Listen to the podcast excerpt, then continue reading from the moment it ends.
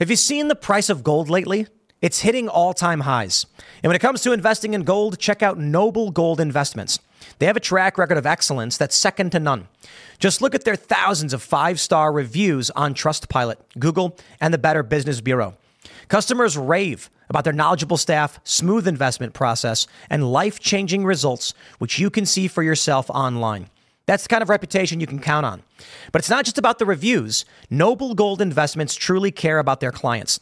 They take the time to understand your unique needs and goals, and they give expert guidance every step of the way. That level of personalized service is rare in this industry. Look, when it comes to securing your financial future, you can't afford to take chances. Go with the gold company that has earned the trust of countless investors. Visit noblegoldinvestments.com slash Tim Pool today and discover why Noble Gold Investments is the only choice for smart, secure gold investments. Or call them at 877 646 5347. Again, that's 877 646 5347. Today is December 14th, 2022, and the first story we have Democrats roasted. Nancy Mace calls out a woke leftist for inciting violence on Twitter while claiming in front of Congress that dangerous rhetoric is increasing violence in this country. It was a masterful smackdown that many say has left these activists humiliated. In our next segment, a drag queen invited to the White House once performed for a two year old boy and made suggestive comments about kids. So, my question with this one is what does success look like to you? Are things getting better or are they getting worse? And the last segment's not really a segment. I don't have a much bigger news story because I got bad news that the cat of the cast castle, Mr. Bocus, is dying and potentially faster than we realize. So, if you're interested, you can listen to what is not a news podcast or breaking story, but about a half an hour of me talking about my cat, why he's awesome, and how much I really do appreciate your support in these hard times. I know he's not a person, he's a cat, but we still love him. Now, let's get into that first story. There's a group of online activists that lie, accuse people of things they didn't actually do, and advocate for and push for outright violence. Now, it's been this way for some time, as most of you know, especially if you watched the Joe Rogan experience three years ago, where I pointed out to the heads of Twitter that the far left was actively inciting, advocating for, and organizing violence and they did nothing to stop it. For the longest time, they just got away with it. Well, the times they are changing. With Elon Musk's takeover, uh oh, now they're starting to get banned. Child exploitation starting to get banned. You can see the pure evil that resides in this faction of cultists. Now, I don't think every single person on the left is evil. There's a handful of people that I consider to be economically and politically left, but Overwhelmingly, when people refer to the left, they're referring to this big cult, not somebody who just thinks we should have universal health care. Here's what they do they actively target people. They call for violence against them, like they did with the Covington kids. They spread lies. They call advertisers and banks and try and interfere with your contracts, tortious interference. But now they're being called out. In this amazing viral clip, Democrats, quote, online safety expert humiliated in Congress with her own tweets threatening judges. Activist instructor with Harvard Law, Alejandra Caraballo, believes rhetoric on social media leads to real world violence. Unless that rhetoric is Caraballo's own. I love it. These people want to spread lies about the work that we do, and the only thing I've ever done is say, violence don't work. Don't engage in violence. We have to win through nonviolent civil disobedience, elections, etc. Strategy, culture building, you get the point. These people, however, actively call for violence and then scream and cry they're the victims, not the perpetrators. In fact, they're the perpetrators. You gotta watch this exchange. Nancy Mace masterfully exposes these liars and hypocrites. Let me play for you this clip. Is rhetoric on social media a problem and a threat to our democracy, Mr. Ward? Yes, absolutely. Mr. Siegel? Yes. Ms. Car- Caraballo? Yes. Ms. Nomani? Yes. Ms. Tyler? Yes. Yes. oh, they yes. Another question I have uh, Do you believe that rhetoric targeting officials with violence for carrying out their constitutional duties um, is a threat to democracy, Mr. Ward? Mr. Siegel? Yes. Yes. Yes. Yes. Yes. All right, thank you very much. Only a few weeks after the attempted attack on a Supreme Court justice on June 25th, one of the witnesses, Alejandra Caraballo, tweeted out the following in response to a decision on abortion overturning Roe v. Wade, and I'll quote directly from the tweet The six justices who overturned Roe should never know peace again. It is our civic duty to accost them every time they're in public. They are pariahs. Since women don't have their rights, these justices should never have a peaceful moment in public again. I know something about being accosted. The night of January 5th, I was physically accosted on the streets of DC in Navy Yard by a constituent of mine. I fervently blamed rhetoric, rhetoric on social media, rhetoric at public events, for being physically accosted. I carry a gun everywhere I go when I am in my district and I'm at home because I just want to point out where you can, you should probably just carry a gun. I know personally that rhetoric has consequences. I've had my car keyed. I've had my house spray painted. I had someone trespass in my house as recently as August. I've been doxxed on social media about where I live. Um, and I've had to add to security everywhere I go. Often, because I can't afford it, I have to carry my own firearm wherever I go. And um, Alejandra Caraballo also recently tweeted on November 19th, not even a month ago, that the Supreme Court, vested with the judicial power of the United States by our Constitution, stated they are not a legitimate court issuing decisions. And also, the Supreme Court is an organ of the far right. So, my last question today of Ms. Caraballo do you stand by these comments, this kind of rhetoric on social media? And do you believe it's a threat to democracy? Thank you, Representative, for the opportunity to clarify and provide context to my tweets. Um, and I have a question is it yes or no? Do you believe your rhetoric is a threat to democracy when you're calling to accost a branch of government, the Supreme Court?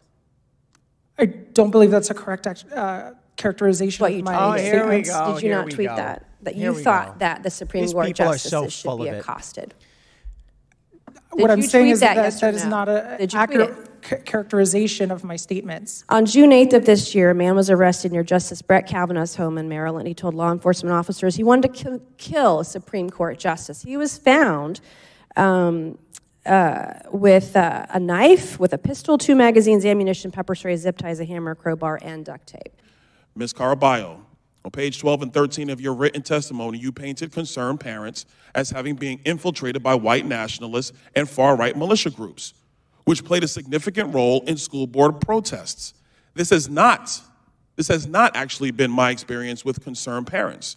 In No, your testimony, they're making it up, obviously. testimony, you wrote that in Loudoun County, Virginia, unfounded rumors that spread in local parent groups on Facebook about an alleged trans student sexually abu- assaulting a girl in a bathroom led to a firestorm of, of several heated school board protests that descended into violence. But in fact, the perpetrator, it actually turned out, had committed two sexual assaults at two different Loudoun County schools in 2021 and was arrested on October 7th, 2021 by the Loudoun County Sheriff's Office. These weren't unfounded rumors, as you suggest. It actually turns out law enforcement had to act because a sexual assault occurred. You come, you come uh, to a fork in the road, and uh, one, uh, one path leads to your destination, the other path leads to death and destruction. On the, si- uh, on the side of each fork, there is an individual. One always tells the truth, and one always lies. How do you figure out which path is the right path? It's the old riddle. The answer is actually fairly simple. You ask either one of them what the other would say, and then you do the opposite. So you have someone on the on the left and he says i say what would that guy tell me to do he says he would tell you to take this path right here i asked the guy on the right what would he tell me to do? He'd tell you to take the path right there. The person who always tells you the truth is going to tell you the liar's lying.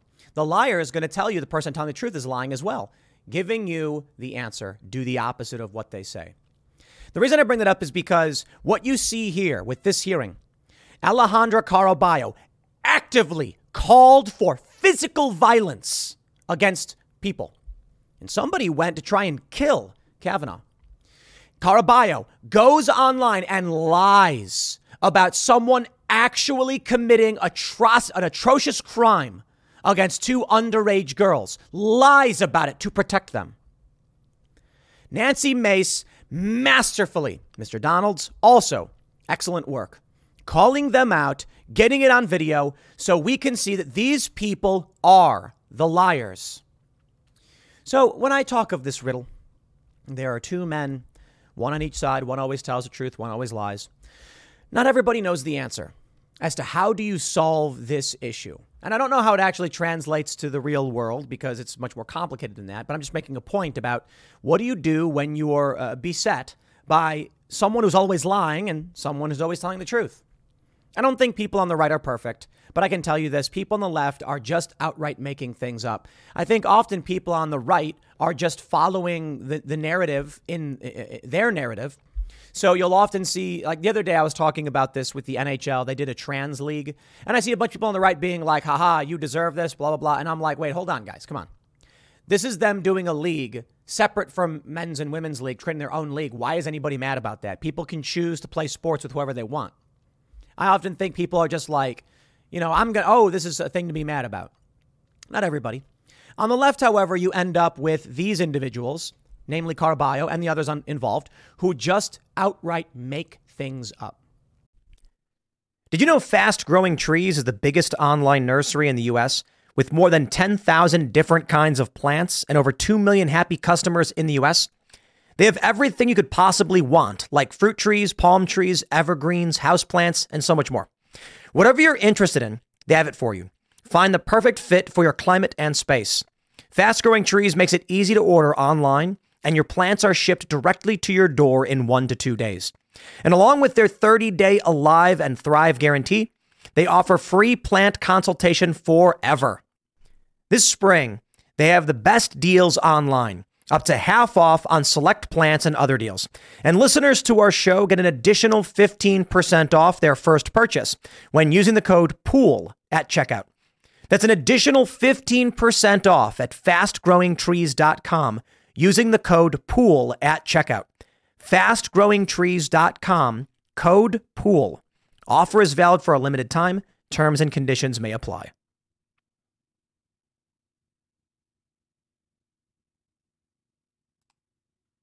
And I want to tell you why this one strikes at me so much. If I get in my car and I drive one minute, I'm in Loudoun County. One minute. Not kidding.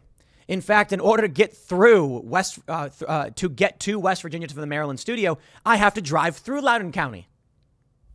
So it's a, a, minute is probably an understatement. It's probably 45. Now a minute's fair. A minute's fair. One minute. No, seriously, one minute is fair to get to Loudoun County.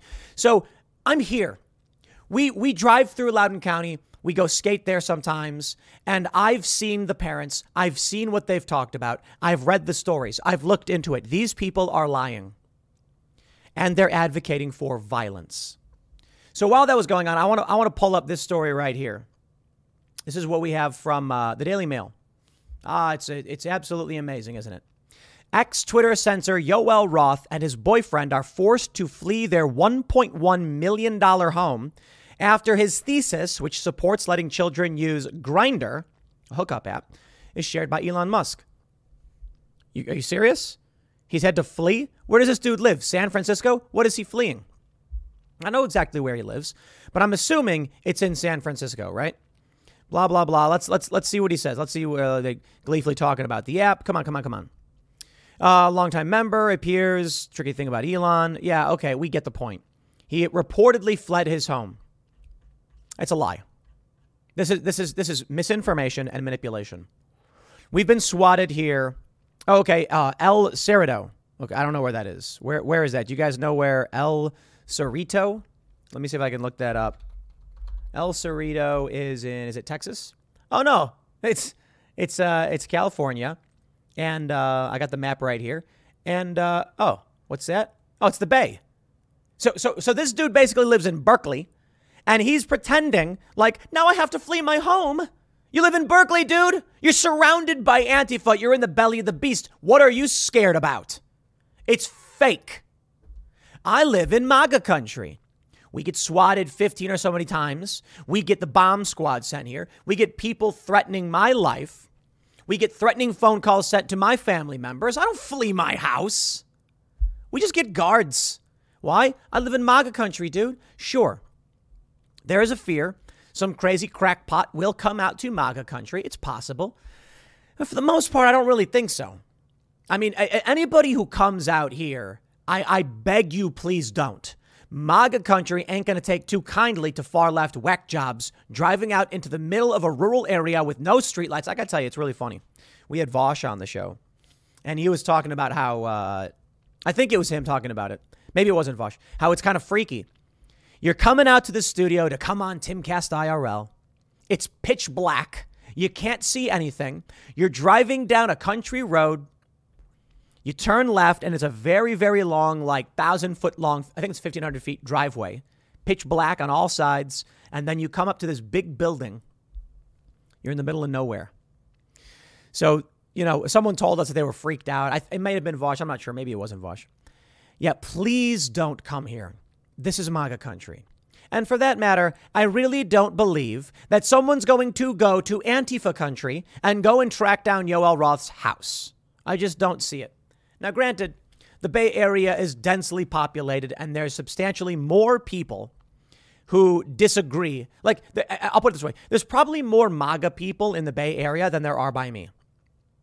True. Absolutely. Now, well, I'll tell you, everybody who's who's around me are basically MAGA. It's densely pop. It's it's sparsely. I'm sorry, sparsely populated. So you might see ten families in you know a few blocks. Whereas in San Francisco, you're going to see, you know, hundreds of thousands. In which case, of those hundreds of thousands, you've probably got, let's say, 5% are MAGA people. So there's a lot more MAGA people. So, okay, fine, I get it. But I just don't believe it. I think what they do here, what, they, what, what they're doing with those hearings, is they actively push for violence, they call for violence, they organize violence, and then the moment anyone says a naughty word, they go, Help, help, I'm being repressed. Oh no, I'm forced to flee my home. No, you're not. You're not. If I'm not, you're not. But then again, to be fair, in the Bay Area, you can't really have a gun. So, you know, that could be a big factor. I'm not super worried about someone coming here because we are armed to the teeth. And uh, you know, the joke I made on Twitter was like, could you imagine? You know, all these people are posting, try, they're trying to post my address. They're not actually posting my address. Like the people, I just point out, we announced a new headquarters a long time ago. The, the backdrop for where I filmed changed. We moved, but they're posting this wrong address. But, but so be it, so be it. And I just said, could you imagine some like soy boy coming out to MAGA country and breaking into a building only to see some right wing nut job with a Barrett M82 pointed at him, screaming yeehaw. Dude, the, the scary thing about MAGA country is that these people are like, you get, you get this like 50 year old beer bellied guy with three guns on his belt, and he's like, Boy, I'd wish Antifa would come up here. And I'm like, Come on, come on. Like, I get it, but you don't want to, oh, I wish they'd make my day. That's the attitude of a lot of these people. Maybe some of those people will go to jail because it's like, dude, you don't want to encourage that. But their point is basically this. They want they, they, would love to make an example of someone who tries to, to F around and find out. Do not come to MAGA country bringing that stuff around here. You want to come here and you want to hang out, people will talk to you. They got no problem there. But you come bring that violence, you come bringing those bricks, your Molotovs, it ain't going to go well. I posted the photo on Twitter of the bullet hole in my kitchen. And the funny thing is, the deep criticism was, why did you miss? I didn't shoot the gun. I wasn't there. And somebody said, warning shots are lawful but awful. It's like, look, I'm not going to speak to what happened. I wasn't there. Some people broke in. We believe it was politically, uh, politically targeted for a variety of reasons. I won't give away all the details because security issues. But this is where we're at in America, my friends. Uh, Caraballo and these other far leftists sitting before Congress, actively lying about everything, because that's the game they play. It's a cult. Everything they do is to empower the cult. Everything they do is to convince regular people to stay in the cult. It's a cult. When you lie about what's going on and then call for violence, you're a cult. If I say something like, hey guys, be independent, think for yourselves, watch left wing and right wing content, don't engage in violence, that's the opposite of a cult. I want you to be your own mind. I want you to watch whatever you want to watch. I want you to disagree with me when you disagree with me. I want you to be armed so that no one can force you to do anything. That's the opposite. So that's where we're at. We have the cult and the not cult. We have stories like this that I've pointed out.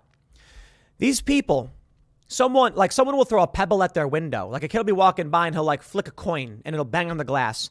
And then they'll immediately go on Twitter and be like, someone's banging on my windows. They're trying to kill me. Then they'll come out and they'll say, see, proof, the far right. Then these activist organizations will say, terrifying reports of violence from the far right. And it was pointed uh, out to us on, on IRL I mean, we, we know this, but someone made a good point. If you went to the the average person in this country, if you went knocked on a door and said, "Who do you think is more likely to engage in extreme violence, a left wing person or a right wing person?" They would probably tell you a right wing person, despite the fact that the right lives in the middle of nowhere and typically doesn't go outside. But you do have some uh, moments of intense violence. However, most of these like mass shootings aren't left or right wing.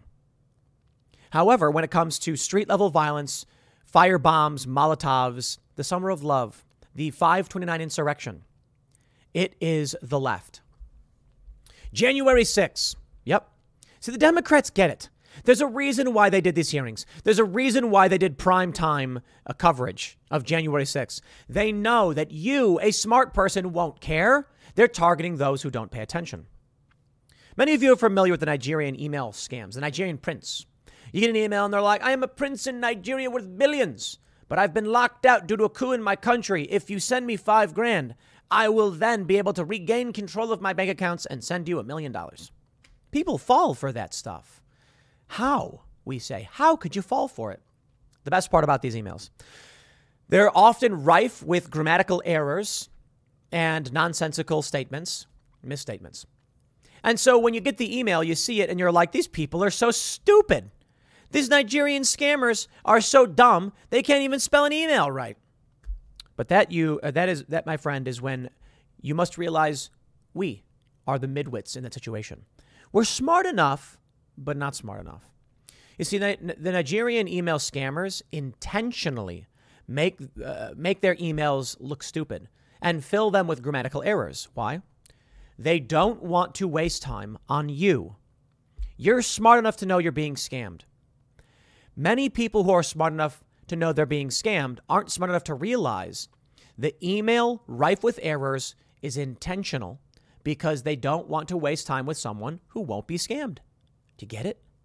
They send out an email that looks dumb as a box of rocks, and a stupid person goes, Whoa, how do I send you the money, man? And it works. Typically, it's old people who they target. Understanding that, take a look at what the left does. They say things that seem to be the stupidest possible thing ever. And you don't fall for it. Neither do I. They don't care. They're not targeting you, the smart person who can see through their lies. They're targeting the stupid person who can't. January 6th hearings. They are amassing a mob of zombie NPC political voters, or just people who don't pay attention at all and don't want to. That way, they can ballot harvest they can get funding and they can get votes. And they know you, the person who is ranging from midwit to smart, will not fall for their lies. And they don't care. They'll keep lying. You may be wondering, how is it possible that we see this over and over and over again and people keep, keep falling for it? That's exactly how. So, as to how we solve this problem, I suppose you can't. We just have to build culture and win. You have to win the culture war. That's the most important thing. Now, they're definitely mad at Elon Musk, accusing him of being QAnon now, I guess, because he's winning. You look at these stories, take a look at this one from the Washington Post, and I'll, and I'll cover this a little bit more in depth later. QAnon is finding new life in Elon Musk's conspiracy theories. Uh huh. Now, you probably see that and you go, these people are so stupid. Elon Musk is now promoting QAnon? Who's going to fall for that? The dumb people. And then they're going to march around going, yeah, Elon's so bad. He's, he's QAnon. And you're going to go, he posted a picture of an emoji of a rabbit. It's like a Matrix reference or something. No, I, I, I said it was, you know, he's, he's, you're, you're, you're QAnon. And you're like, ugh. That's what the Democrats do. That's why Democrats want 16 year old voters. Inexperience, a lack of wisdom. They want an ignorant voter base who will just vote however they tell them to vote. I'll leave it there. Next segment's coming up at 1 p.m. on this channel. Thanks for hanging out, and I'll see you all then. Drag queen invited to Biden White House once performed for a two year old boy. Same individual who tweeted that the kids are out to. Can't say the rest of that line because we try to be family friendly and it would probably get me in trouble with YouTube, but apparently it's good enough for this individual to go and perform at the White House and advocate for children to observe sexualized to observe sexualized performances. I got a question for you guys. You can comment below. What's winning? What does winning look like to you? What does getting better look like to you? Because I see these posts from time to time from people on Twitter where they're like, it's not that bad, things are getting better. And I'm like, that is a demoralized person. That is, my friend, a demoralized person. Now, people come to me and they say, Tim, it's so negative, I can't take it, I don't want to watch. And I'm like, I hate to say it, man. That's demoralization. Paramore has a new song out. You know him, you love him, Hayley Williams. And uh, it's called The News. And in it, she says, Turn off the news, turn off the news. And I'm like, That is a demoralized person. Imagine being in a war. Imagine being a soldier. Imagine any war movie you've ever seen. Many of you don't need to imagine it, you've done it. It's awful, isn't it?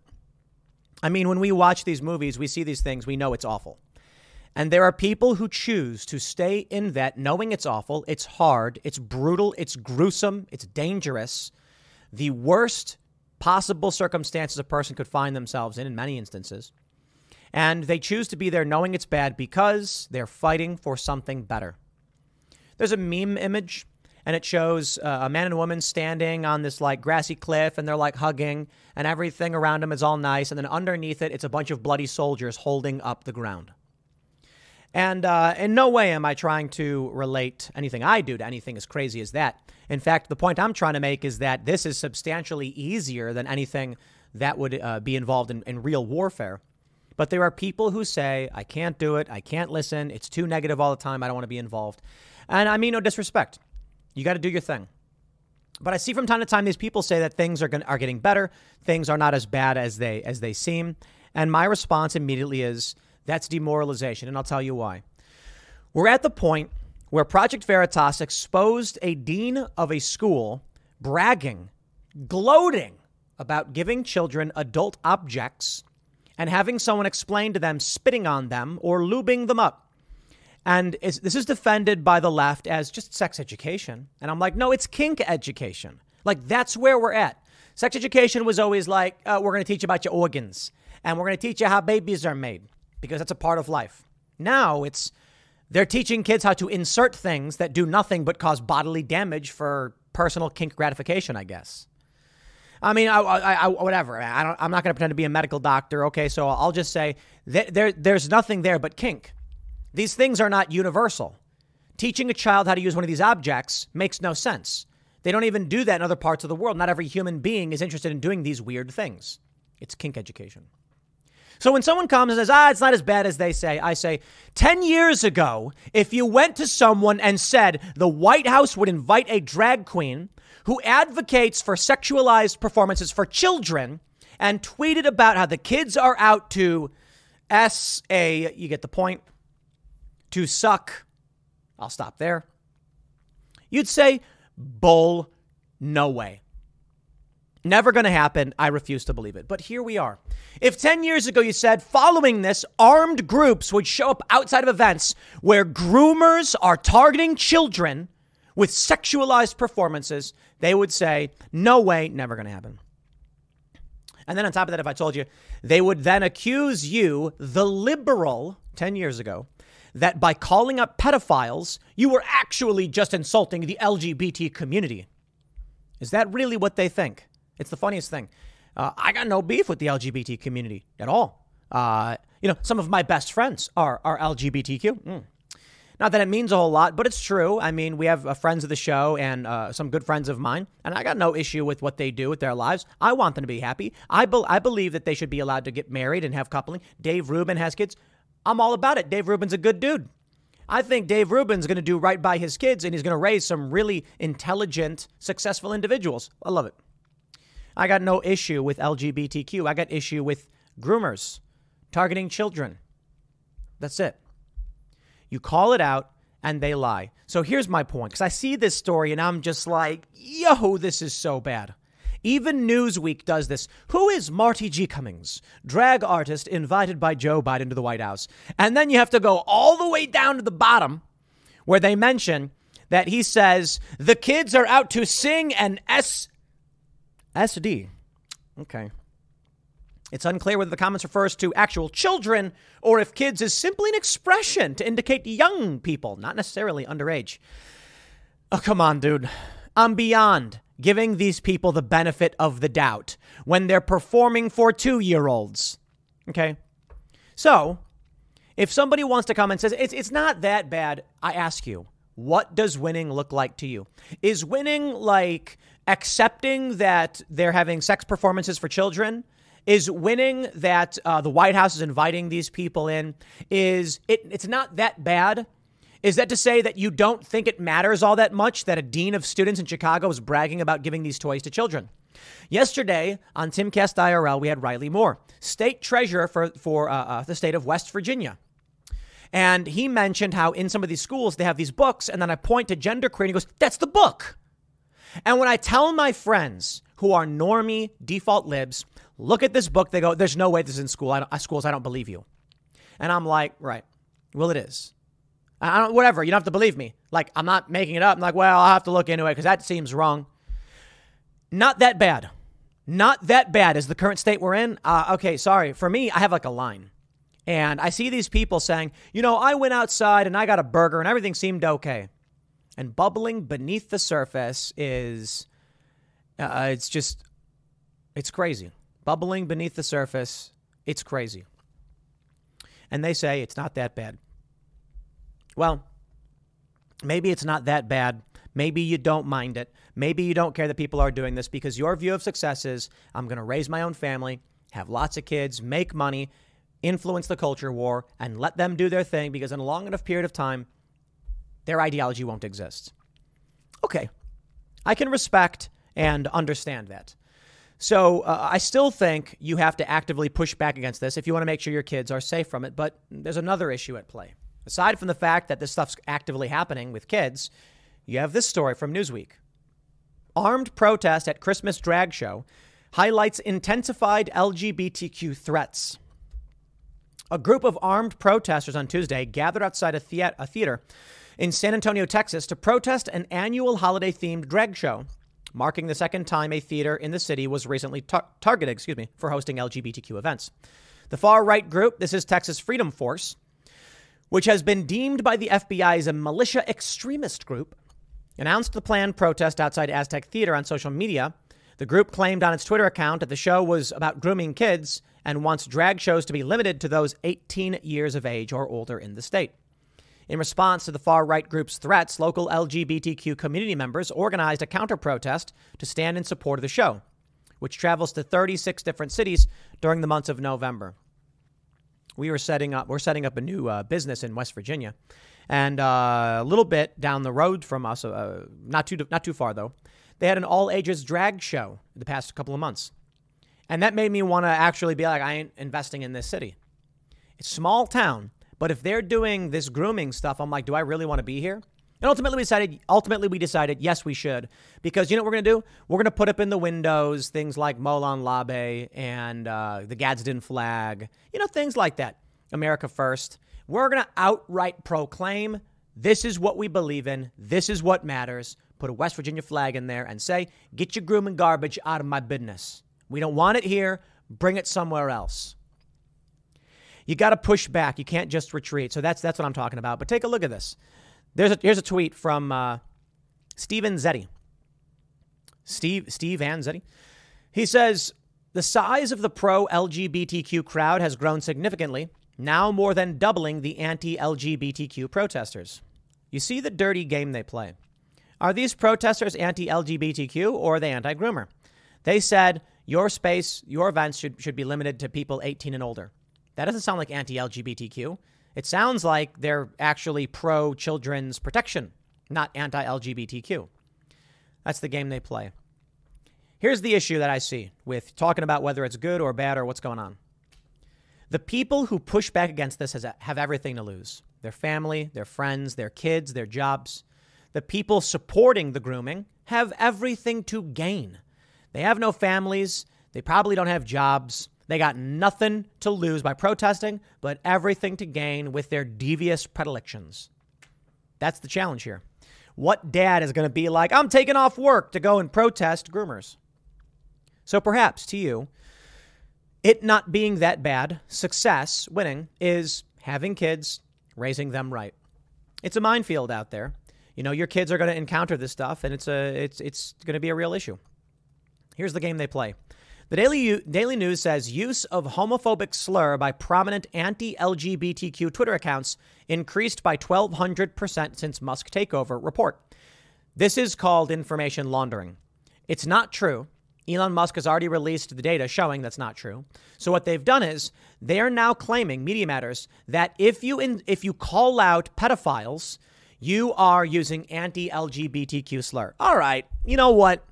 I won't use the word groomer anymore. I'm so sorry. I'm number one, by the way. So uh, I won't use the word. I'll just say pedophile. You want to defend that term? By, by all means, uh, go ahead and do so. Here we are. So they reported. Elon Musk's tumultuous takeover at Twitter has led to an explosion in anti LGBTQ rhetoric, blah, blah, blah. A new report. It's completely fake. The report was released by Media Matters for America and GLAAD, the world's largest blah, blah. The report found that the grooming term used to advance a false and debunked grooming narrative portraying LGBTQ people as seeking to convert or recruit uh, heterosexual and cisgender children was retweeted by the accounts more than 48,000 times in the first months of a uh, month of the Musk era. Oh yeah, like as soon as Elon took over, I tweeted the word groomer. I was like groomer because you can't sh- you can't you can't ban speech. So here's the issue. Um, I have never uh, I, being the number one personality on their list, will uh, uh, uh, expressly state I have never advanced a narrative that LGBTQ people are seeking to convert or recruit children. I don't know what that even means. I have, however, pushed the idea, um, and I'll use that in in a in, in, in let me clarify. I have retweeted images of adult males showing sex images to children and called them groomers. Because groomer isn't about recruiting someone necessarily, right? So let's say first, most groomers, most groomers in the world, uh, straight white men. You know, and, and we talked about this last night because people will be like, how can you call a pedophile straight? There's clearly something wrong. And I'm like, no, no, no, because grooming, the, the bulk of it is getting a young woman and then you know here's what they do. They'll bring them to like it's it's a photo shoot. We're doing modeling. And then they'll say something like okay we're going to do some nudes. You're totally cool with that right? Everyone does it. And then when the girl's like i don't know if i want to do that they'll be like honey this is modeling. Are you kidding? And they'll go okay i guess. Take the pictures. Pay them a bunch of money. And then they'll be like we can totally do more. Hey why don't you here's a guy. You're gonna like hold you're gonna hold on to him in a bikini. It's like a swim they they do that over and over again. And then within a few months that young girl who's now 18 or whatever, they have doing hardcore stuff. That happens all the time. That's grooming. Now, what we are calling out here, specific instances of grooming, in which you have adult men showing children sexualized imagery or sexualized performances. That's how you do it. You introduce them to something like, hey, would you like to do some modeling for me? Hey, modeling's totally normal. Wear this dress. Can I put your shoulder strap down?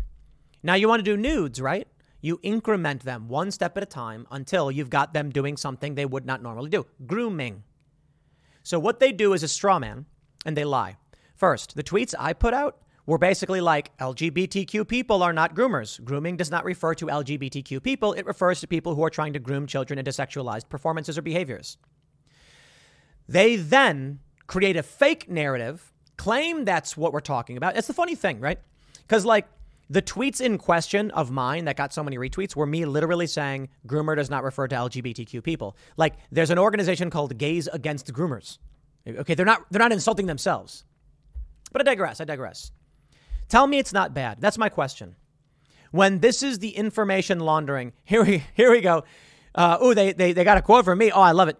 They said the accounts include far right activist and One American News host Jack Posobiec, MMA fighter Jake Shields, YouTuber Tim Pool, and Seth Dillon, the CEO of right wing satire site Babylon Bee. Hey, hey, how come I'm not the first name? I- I'm number one. All right, you know, putting Jack Posobiec. Jack, come on. Jack, you're number two. That's the first loser. That's what Luke said the other day. I'm kidding, Jack. Uh, Shields defended himself on Twitter, saying that he's not anti gay, just anti grooming children. Pool tweeted that Media Matters is trying to conflate pedophiles with the LGBTQ community. I appreciate the inclusion of that because that's what they're doing. And it clearly shows that I'm not referring to the LGBTQ community. According to the report, other right wing accounts also saw substantial increases in mentions, blah, blah, blah, blah, blah. So, information laundering. How are things going? I think it's fair to say that if we succeed, and we are, maybe things are going well. Just because things look bad does not mean that they're getting worse. I do think in many ways they are getting worse. Notably, uh, I'll give you an example. Project Veritas exposes this dean. He's bragging about bringing kids in, like giving them adult toys. And then when he gets caught, the school defends it. Yikes. But I also think in many ways we are winning. The night is always darkest before the dawn. And we now have news organizations. We now have Elon Musk buying Twitter, and we are calling out this degenerate, disgusting behavior. And I think we're winning. You know, I don't know that the average demoralized person will do anything to speak up against this, right? As Yuri Bezmenov said, a totally demoralized person, it's it's irreversible. You can show them that black is black and white is white and they won't care. They're totally demoralized. I don't know if I would describe that as demoralization other than total conversion to the cult. To me, demoralization represents when someone says something like, you know what? I went outside, realized things weren't that bad. Everyone must be exaggerating. Life is good. I'm just going to sit here shaking, drinking coffee, and eating my Big Mac. Demoralization to me is when a person stops pushing back against the, the degeneracy and then starts advocating for people to just lay down. Just forget about it. Just go outside and enjoy a slice of pizza. Everything's a okay. That's demoralization. When you've given up the fight and said, What's the point? I don't care anymore. Leave me out of it. You know, considering how bad things have gotten, I've certainly contemplated at what point do I just get in my van and go live down by the river? But there have been um, there have been a lot of people who have been helped by the work that we do here at Timcast, directly and indirectly. And that's why I've ultimately decided, you know, so in the past month or so, with all the death threats, particularly for calling out pedophiles, the death threats are serious because, I mean, there are powerful individuals who want to push this stuff. It's crazy. I mean, the Epstein stuff was real. The guy was, was arrested, Maxwell's in jail. That stuff all happened. These powerful interests don't like it. So we get death threats, we get break-ins, we get we get bomb threats, we get the SWAT team, you know, uh, we get swatted. And I'm thinking to myself, man, maybe it's just not something uh, you know we, we I can keep up. And then there's a few stories of individuals and uh, fans that have been seriously and positively impacted by the work that we do. And I'm like, nah, we're helping too many people. Too many people. One example is Mr. Bocus. Uh, you can't see him, but Mr. Bocus is very sick and he doesn't have long for this world. And be, uh, uh so, one thing we did was by adopting him. He's got a heart genetic heart defect and genetic kidney defect. We didn't know about that. And I was thinking about I'm using him as an example because he's my cat, and I don't want to call anybody out specifically and talk about their hardships. I think that would be rude and would go against the good things that have come about with the work we do. But thinking about Mr. Bocus, the cat, he's on the website at timcast.com. If you become a member, you'll see him in the center square as our star talent. He's really gotten thin as his uh, kidneys and his heart are having problems. But you know, he's about four years old, and he probably would have been euthanized. He he was a gutter kitty living in the streets. They res- they rescued him, brought him to a store, and then said, "Please adopt him." And we adopted him, and we gave him a very, very, very good life, despite the fact that it will be relatively short due to his problems. But I thought about what if we what if I chose to leave it all behind? What if I chose to walk away from the fight? What if I chose to stop calling this stuff out? How much bad stuff would then begin piling up? It may feel like we are, who is it, Sisyphus, pushing the boulder up the hill forever. But when you zoom out on that story, you imagine seeing this man pushing a boulder uphill for eternity. But that is just life. That is just life. When you focus on the minutia, when you focus on the day to day, it may seem like you are pushing up a boulder and getting nowhere, just doing it forever. But then you stop, you look back, and you realize you've actually pushed this boulder up over a thousand feet. And the mountain does not go on forever. There is a point at which you can actually find a slope. Well, I should put it this way you'll always be pushing the boulder, but it doesn't, it doesn't mean it always has to be ba- have to be bad. There may come a point where the tides change and the boulder rests, and we say, and now we find reprieve. Eventually, you'll have to start pushing that boulder again. But for all the people at the bottom of the hill who are not being crushed by that boulder as it flies down the hillside, that's the work that you are doing to keep them further and further away from danger. So that's what I think about. The positive impact the work that we've we've done has had, and that, my friends, reverses any feeling of demoralization because I would love nothing more than to hop on a plane, go to Alaska, and just I cold places. I like cold places, and just to you know travel around, see Antarctica, and just say I'm going to live my life and experience. But when you think about that, when I think about that, I'm reminded of all of the good that we've done. I'm reminded of our good friends like Mr. Bocus, who, because of the work that we've done here, has been able to live a very, very good life despite his his defects. There are other individuals who we've helped lift it up, help lift up, and given opportunity to, and there are people who, on the periphery of our work, have uh, done better and better. And I think about that, and I say that's why we do what we do to bring awareness to the things that are happening, to call out the lies, to empower the people, and to leave a lasting impact, preserving freedom, liberty, meritocracy, etc. And that means when, he, when we see these stories, we have to call them out. That means we have to mention that there is a problem. That means I have to tell you that it is not all that great outside. Now, life is good. There's always time to go out and smell the flowers. But we are, we are faced with this giant boulder, and if we decide to step aside and let the boulder go, I don't want to push it anymore. I'm done. It rolls downhill and slams into the village and kills a bunch of people. So, you know what? We just have to keep pushing that boulder up further and further. That's the nature of life. So, as things do get crazier and crazier, as long as we are here calling it out, we're winning. And I think we are winning. Sure, bad stuff is happening. Some worse things are happening, but the night is always darkest before the dawn. We must keep pushing back, and eventually it will stop. And we'll find a new fight, and we'll keep fighting to make things better. I'll leave it there. Next segment's coming up at 4 p.m. over at youtube.com slash timcast. Thanks for hanging out, and I'll see you all then. Oh, I got bad news for everybody. I'm not going to be able to work. Maybe I'll be able to work uh, tonight. I'm sitting here at my desk with Allison, my girlfriend, and Mr. Bocus.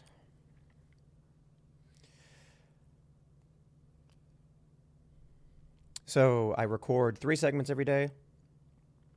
I record around nine and uh, around noon, and then around I don't know between one to two thirty ish or so. And after finishing my second segment, pulling tabs, I got a story about uh, Twitter and Elon Musk and how you know, his detractors are struggling to find an alternative to Twitter because Twitter is the dominant platform. Mr. Bocus is my cat, and he is very sick, and he is uh, his sickness has been rapidly progressing. And then, as I was uh, getting ready to work, he was struggling to stand up. And then Allison helped him get to the litter box. And he just he almost fell over. So doesn't seem like Mr. Bocus is going to last much longer. So I figured we'll take the opportunity to get my work done by producing some kind of uh, segment for you guys, talking to you about Mr. Bocus. He's a cat. His story. And uh, it's all very selfish, I guess, because uh, I suppose I could do nothing. Just say, I'm not going to produce anything for this evening.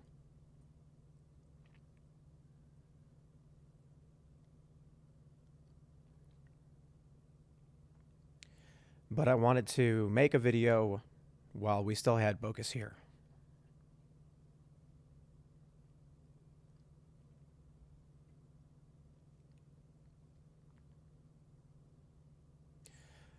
On Friday, Bocus was hanging out here, and uh, I thought he left because we, you know, he goes outside, does Bocus stuff, and he seemed fine.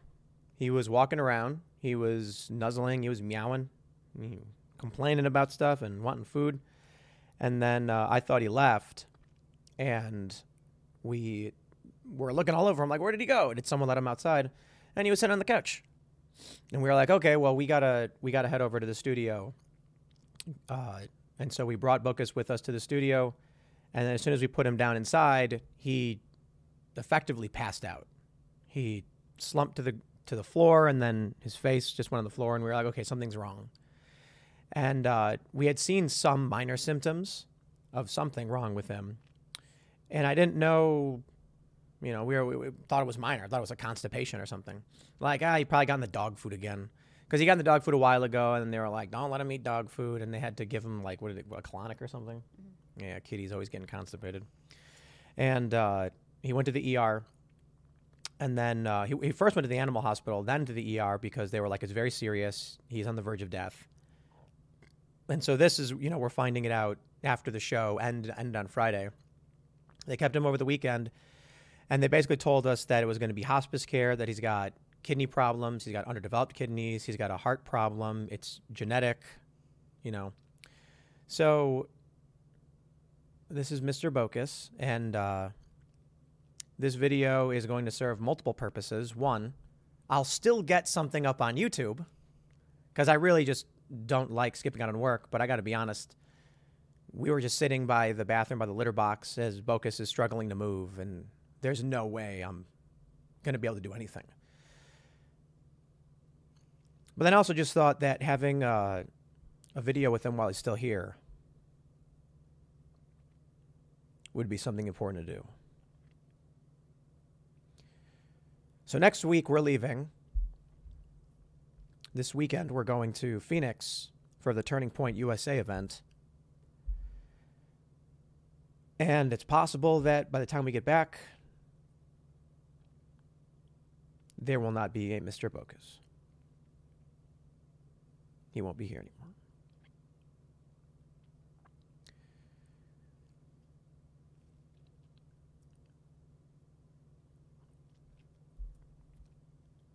On Monday, I was thinking about just not working at all. But man, took a week off for Thanksgiving. We, we will probably end up taking the week off after Christmas, namely because we had some cool guests. Uh, one guest canceled. And then it's just like, oh, are we really going to be able to pull this off? Just because everybody wants to be with family and all this stuff. And so I really just don't like taking time off. I want to work, but if you can't do it, you can't do it. And so, you know, on Monday I was thinking I should probably just go to the emergency room. I don't want to leave Bocus in this cold, sterile environment. But then we got word that he was doing better. And, you know, uh, his his blood was was okay. You know, they thought it was the end was near for him, but they uh, they were like, he's doing he's doing okay. Well, we'll keep an eye on him, and then you know, eventually said, look, we're not really helping him by keeping him here. Why don't you come get him? When he came back, uh, Allison went and picked him up last night while we were doing the show, and uh, it's it's from Friday until today. The deterioration is r- very serious, and so uh, you know, I was like, we'll just keep working. We have him here with us. And I honestly thought, you know, when the doctor was talking to us, she was like, maybe maybe he'll last uh, a couple months, and if he does, you know, I want to we'll follow up. But after seeing him struggle to walk, nearly fall over trying to use the litter box, he tried to use the litter box, didn't quite make it in all the way, and then he just slumped over and just kind of just stopped moving. So I don't know if he's gonna last much longer. But instead of instead of talking about all the bad stuff, while I have uh, while I have Mr. Bocus here, maybe I can get a good photo of him for a thumbnail or something. I will tell you the story of Mr. Bocus. So he was a gutter kitty, as I was told, and uh, not adopted by me, by somebody else. but he was uh, he lived in my house and then ultimately was uh, essentially gifted to us because everybody in the house very much liked Mr. Bocus. His name was originally Bucko. It is Bucko. And he was named uh, as an homage, I guess, to Jordan Peterson's Clean Your Room Bucko. And then uh, we just kept giving him weirder and weirder nicknames until ultimately the name that stuck was Bocus. I don't know why. It's just Bocus. And then a Mister got tacked onto it. And then I remember uh, Libby Emmons, who uh, over at the Post Millennial, this is, I'll never forget this because it was the best. When she came over the first time and met Mr. Bocus, I was like, uh, this is our cat, Mr. Bocus. And she's like, your cat's name is Mr. Bocus? And I was like, yeah. she laughed. So, very much enjoyed that. Many people who have come through this house have met the famous Mr. Bocus. He has tortured many birds mercilessly. He, uh, he would cripple them and then lay in the grass staring at him with a smug look on his face. And then when the bird would uh, try to escape, he would jump in the air and whack it as hard as he could, and they would just lay on the ground. And so we had to come out with all of the staff watching Bocus just sit there with his tail flapping, his eyes half closed, just mercilessly torturing this bird. And the bird was bleeding. And so I had to pick him up, and I picked him up to get him away from the bird, and he's like, Nyah! he's screaming as we carry him away. And then I had to get a pellet rifle and put the poor little bird out of its misery. He was very, very angry. I was very mean to Bocus that day, I suppose. And there was another day where there was another cat here uh, a while ago whose name was Scuttle. I called him Herman. Adam and Nish called him Osiris. They still call him Osiris. And he was watching Bocus, and he would follow him around, and they would just hang out. Bocus, being much, much younger, would, uh, he's only four, would, uh, you know, hunt mice. And then one day I came out and I saw Osiris. He's this gray cat with blue eyes, about 10 feet away, laying down, just watching Bocus. And Bocus was right next to the mouse. And uh, every time the mouse, the mouse was like on its back, like hyperventilating. And he would just stare at it. And then again, when the mouse would try to get up and move, Bocus would whack it with his, with his paw. And then it would just get stunned again. So I pulled Bocus away, who started screaming. Then I got a stick and I held it for the mouse, who who uh, grabbed onto it with his little mouse hand, and I picked him up and I saved that little mouse's life. And I'm sure Bocus was not too happy about it. But you know, Bocus wasn't uh, wasn't preying on the mouse; he was just torturing it. So if he was gonna, I, I know it's what cats do. I got another story for you. One day, I don't know if you found this first, but I went into the, the foyer by the front door, and there was a, ra- a small rabbit's body. Head, the head. Definitely found it. I found it. The rabbit's head was removed from its body, and Bocus was chewing on the skull. He was, you woke me up. Oh yeah, I was like, Allison, you need to come see this quick. And she's like, what? And then I was like, come look. I was like, oh. We pointed to the decapitated baby rabbit, and then uh, His face was like in its stomach. He was eating it. He was nibbling on like the neck, the bone. You merciless little killer. Uh, you know, Allison cleaned it up. Yeah. She's very nice. and uh, you know, from that point on, we were gifted many corpses on the front porch. Many of the staff were able to uh, bask in the glory that was the hunting prowess of Mr. Bocus. They, uh, there was a dead bird ripped to shreds. It was a very beautiful bird too. It was like pink and red, and he ripped it to shreds and then left its body just on the next to the door, and it just sat there, its head and its mangled feathers. Has I don't know, but he wanted to sweep it up, I guess. We don't really use the front door so much, so it's kind of. And there was another time we caught him. He caught a, a lizard, Yeah. and he bit right into its back, killing it, and then just dropped it, because that's what cats do. They're merciless little torturers. And uh, you know, he would sleep on the on the porch, in a little chair, and we'd walk up and we'd see him just, you know, chilling. So I I never saw this coming. I I figured, you know, his Bocus is going to be around for 20 years. He eats really, really well. Everybody takes care of him. We knew that him being outside was bad. But, you know, when we moved to this area in Western Maryland, West Virginia, and, uh, well, I'll go back. When we go back in time, when we were in New Jersey, we would let him out onto the deck of the house. The deck of the house had no stairs or any way to get down. And it was like, I don't know, seven, eight feet off the ground. But Bocus was very much determined to go exploring. And we were worried that if he got out, not being an outdoor cat, he would act a fool, get lost, get hurt. A couple times, we, we let him out onto the back deck, and he goes to the edge and jump down like seven or eight feet onto the concrete. And then he would like, you know, shake his little paw like he heard it, and then he'd run off. And then we'd be like, ah, we have to go find him and then bring him back, and he'd be yelling. So when we came out to this area, we, we kept him inside, but you know, the castle where everybody works is very large. And so we were like, you know, he's it's it's it's fine. He's got space. He can play. He was he would run around. I mean, this is 6 months ago. 6 months ago he's running full speed up and down the hallways and the open spaces. But we moved here about 2 years ago and uh, he was sleeping in his little cat tower and just looked depressed all the time. He wouldn't get up. He'd get up, eat, take a dump, go back and go to sleep. And I was like, he's not even playing anymore. You know, I was like, so something's wrong. And what was wrong was that he was depressed.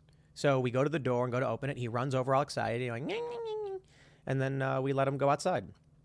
And the fear was he's going to get hurt. He's going to get sick. Something's going to get him. Something's going to kill him. But we thought about it. We talked about it and said, dangerous freedom over peaceful slavery. He was much happier roaming around the property, killing birds and hunting and eating them. We have a video of him uh, only a couple months ago carrying a whole squirrel, an adult squirrel. We were, wow, he killed an adult squirrel. And he carried it into one of our ramps, quarter pipe, where we couldn't get him out, and he began to eat it. So I, I don't believe that eating the wild animals played a role at all in his, uh, in his sickness. And at first, when we heard that he had kidney failure, I was really scared that what happened was we let him out. He gets into antifreeze or something. He gets into some garbage, and it kills his kidneys. And you know, we talked about it, but ultimately we said, you know, we knew that letting him outside was going to increase the likelihood that he doesn't make it.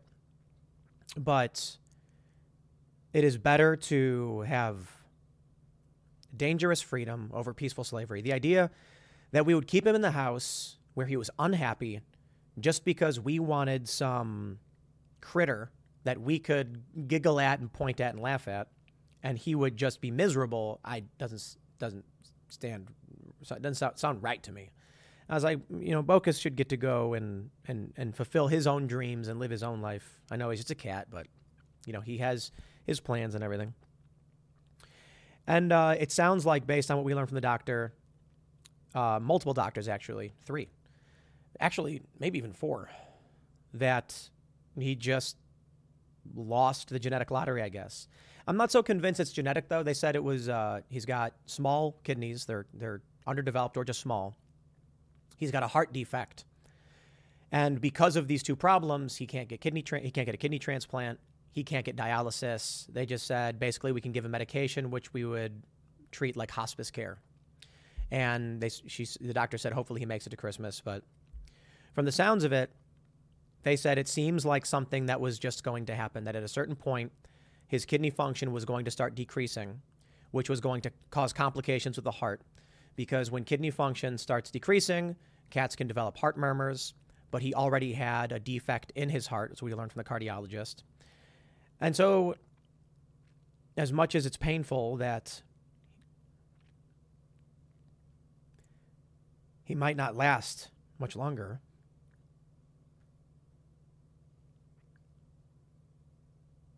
I'm very, very glad that we did let him go out and murder all those birds.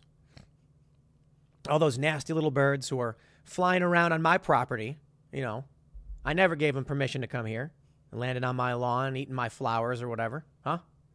And Bocus, you know, he told them because he knew I don't like trespassers. You guys know I don't like trespassers. So he went out there and he showed those birds what for. That's right. No, I'm kidding. I, I don't mind the birds. We have a birdhouse for them. They're okay. But uh, I always thought it was funny because, like, we open the door and Bocus runs out full speed. And I have to imagine that the birds, when they're like flying around, they see me and they see Bocus, and they're like two predators teaming up to make their lives more difficult and more dangerous. You know, I'm just imagining like they see me walking around outside and they're like, he's in league with that cat. The cat wants to kill us. Well, Bocus's killing days are over. So I fully expected to just produce a uh, segment. I got articles pulled up. Thought it was going to be funny. Going to talk about all the whiny, whiny people who hate Elon Musk, who are saying, I'm going to quit Twitter, but then don't. And then want to come back. And, uh, you know, there's no way I could do it. And uh, as I mentioned, I'll, I'll say it again. I figured at the very least, while he's still alive and sitting here, you know, I'll, I'll tell you what I wanted to do. Last week, think it was just last week, while we were in the studio recording IRL, we're live, we hear, and I look over at Ian, and then Ian laughs, and he's like, "That is Bocus is outside. Because people would leave the door open to the upstairs, Bocus would come up, and he would scratch on the door, and he would yell because he wanted to come in. And every so often, we'd let him in.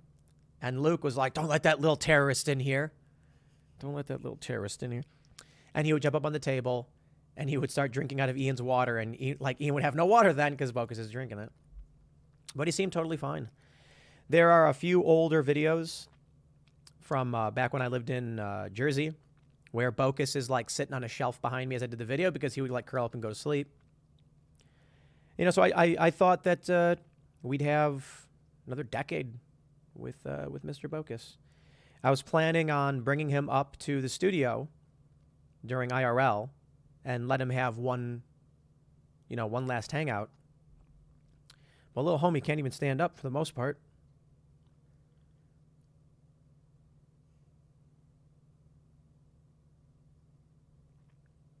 So I was doing research, and then I turn around and I see Allison rushing over because uh, Mr. Bocus was falling over, and uh, I noticed like some drool in his mouth or whatever.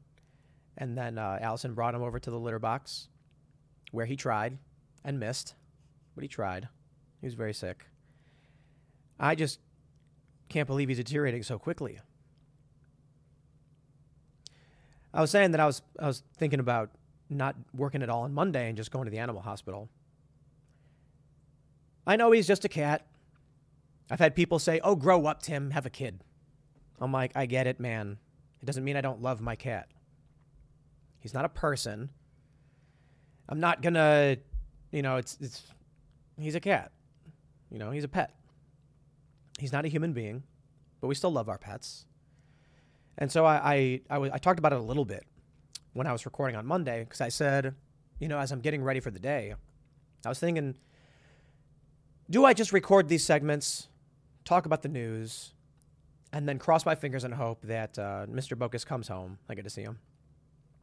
And I thought to myself, I know he's just a cat. But there is no point in my life, no matter how old I get, where I would look back to this day and say, I am so glad I did not go say goodbye to my cat and I instead complained about something on the internet. Nope.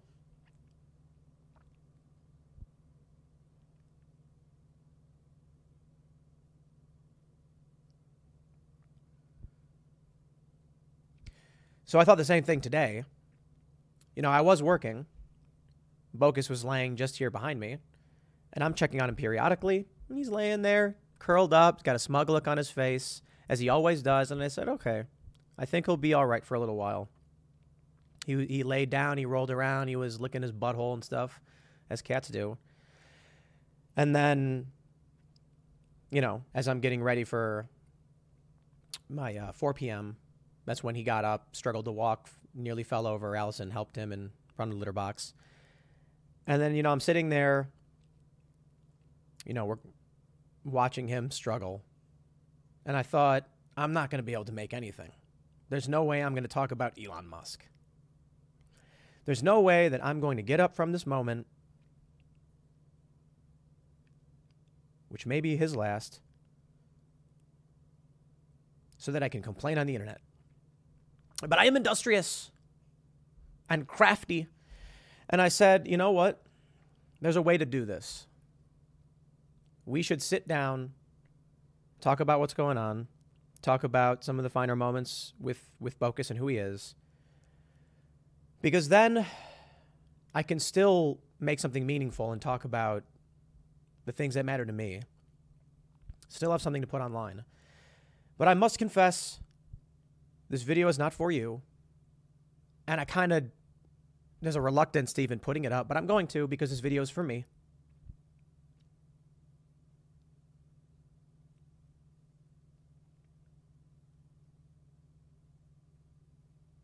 This video is so that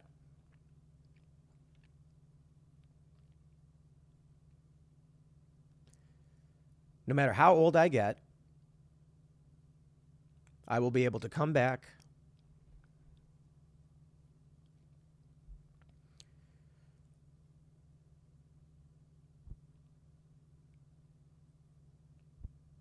I'll be able to watch this video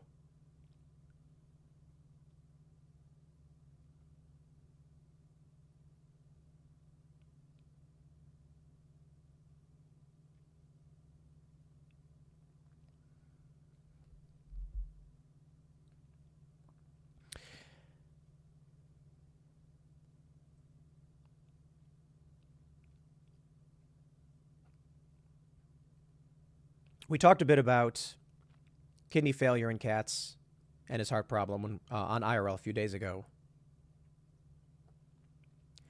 And I was like, you know, some of the options that we've read about are kidney transplant, where you actually adopt another cat.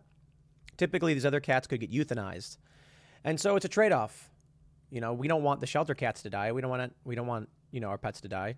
I mean, I got to be honest. I don't I don't I don't want to kill my chickens. I don't want to kill a cow. But I get it. We eat, there's livestock, there's food, right? So, you know, I love my chickens. We, we're, Roberto Jr. is a member of the team, one of our top talent uh, employees here at Timcast. But there may come a time when, you know, well, we're not, we're never going to eat Roberto Jr. You know, he's more of a pet. But we'll eat the other chickens. Like, I don't want to kill them because we raise them, but this is a part of life, you know? But I was talking to, uh, we're talking about on Timcast IRL, and I mentioned it could be $20,000 for a kidney transplant. And he could go on to live for another year. Uh, some have actually gone on to live full lives. They're, they they talk about uh, on the website, a couple of their uh, uh, transplant recipients lived for 13 more years. And I said, okay, but do we spend $20,000 to save a cat? And someone said, I would spend $40,000 for one more day with my cat. Well, the bad news we got is that Bocus has a genetic heart problem. He would not be a good candidate for a transplant. So, Mr. Bocus gets to get one last video in. Maybe it won't be the last.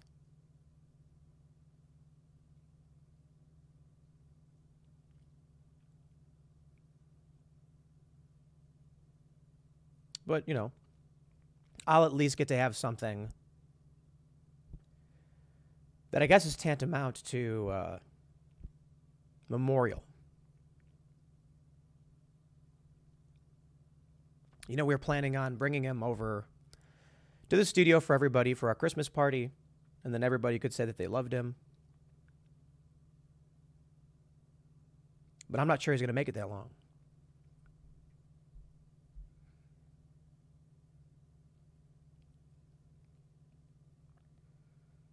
It's kind of crazy to think that it was only like six months ago he's running around the hallways, peeing on the floor like a little like a little jagoff, a little terrorist, yelling. He would break it. He would go into the pantry and start trying to steal the bacon. Stealing bacon, Mr. Bocus. Yeah. And I've had I, have had a bunch of people come to me and be like, maybe it was this, maybe it was that, maybe this caused it, maybe that caused it, and I'm like, he's really young to have this kind of, these kinds of problems. But uh, we had an internal medicine specialist, we had an emergency doctor, we had a local vet, and we had the cardiologist, and they were just like, he lost the genetic lottery. But you know what the good news is? The most important thing? If we had left him in that uh, in that store and nobody adopted him, they'd just euthanize him. Or maybe he'd have gone to a, a, a worse off place. I don't know. All I know is that this this MF and cat lived like a king. Oh man. He went from the gutter to the 1%. It's like one of those 80s movies where they take the homeless guy and they put him in the trading places. Only we didn't take a good cat and put him in the gutter. You know what I mean? You know, we took a cat named Mr. Bocus. We gave him a good life. We brought him to the doctor to try and give him everything we could. It didn't work. And so here he is. He's trying to get comfortable. So here's what I'm going to say. Sat here for a half an hour for two reasons. Well, for, for several reasons. The most important reason is there will always be on this YouTube channel the final video for Mr. Bocus. And it's for me, not for you, but I appreciate you're here. It's so that I can say, with something that I built, with the help of many people over a period of time, I can honor my friend, Mr. Bocus. I can make sure everyone in the world forever, for hundreds of years, it will be the year 3086, and they'll say, You see this video in the old archives about this Bocus? Seemed like a really cool cat. This guy's basically crying over him. Everyone will always know that Mr. Bocus was very awesome.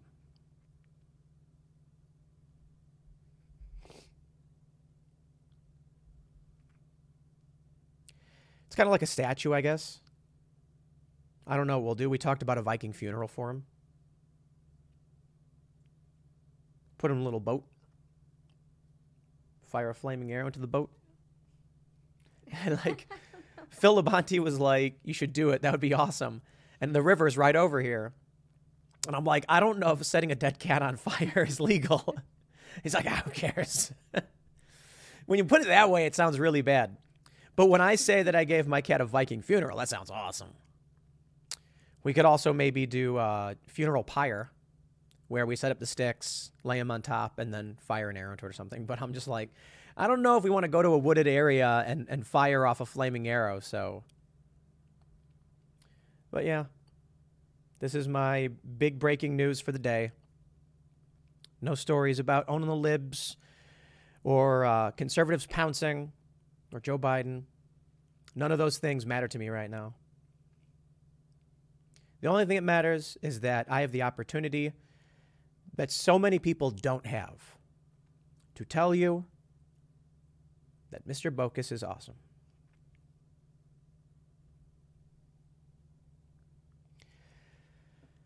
I don't know what else to say. I've been talking for a half an hour about my cat. He's a silly little terrorist. He always has a smug look on his face. But he really liked people, and uh, I've met a lot of cats in my day. I'm not a cat person for the most part. I'm a dog person because I like dogs. Dogs are like, I, I'd say they're like loyal soldiers, you know? Your dog trusts you and is there for you like a, like a Marine who's willing to do what needs to be done to protect you and protect the family. I like dogs. Bocus, he's more like a libertarian, you know? He just wants to be left alone, go do his thing, mind his own business. But he was super chill with people. You know, anybody could walk up and he would, he was very chill. We stopped trimming his claws a long time ago. And he, the only person he ever tried scratching was Allison. Take her eye out in the morning. He would do this thing where at like 7 a.m., he puts his paw on you and then just pushes one claw right into your skin to wake you up. Little jerk.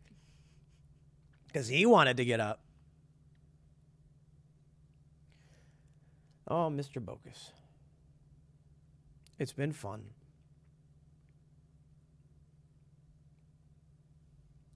I really am just uh, excited for the idea. something that uh, previous generations never had the opportunity to do. To make a video that hopefully will be preserved for the entirety of human history, going however long it takes.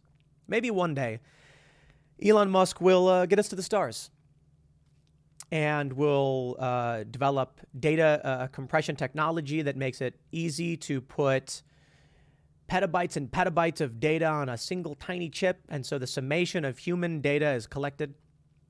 And when we send off that vessel to Alpha Centauri with 100,000 human colonists who seek to spread humanity and life to the stars, they will have a repository of all of the data. And some teenager in school is going to be just going through the archives and is going to be like, what's Mr. Bocus? And he's going to open it up, and then a bunch of young future humans will see this video. Hi, future humans. Or I don't know, YouTube shuts down, the video gets deleted, I get banned. Who knows where we end up? No idea. But here's trying. Here's trying. There you go.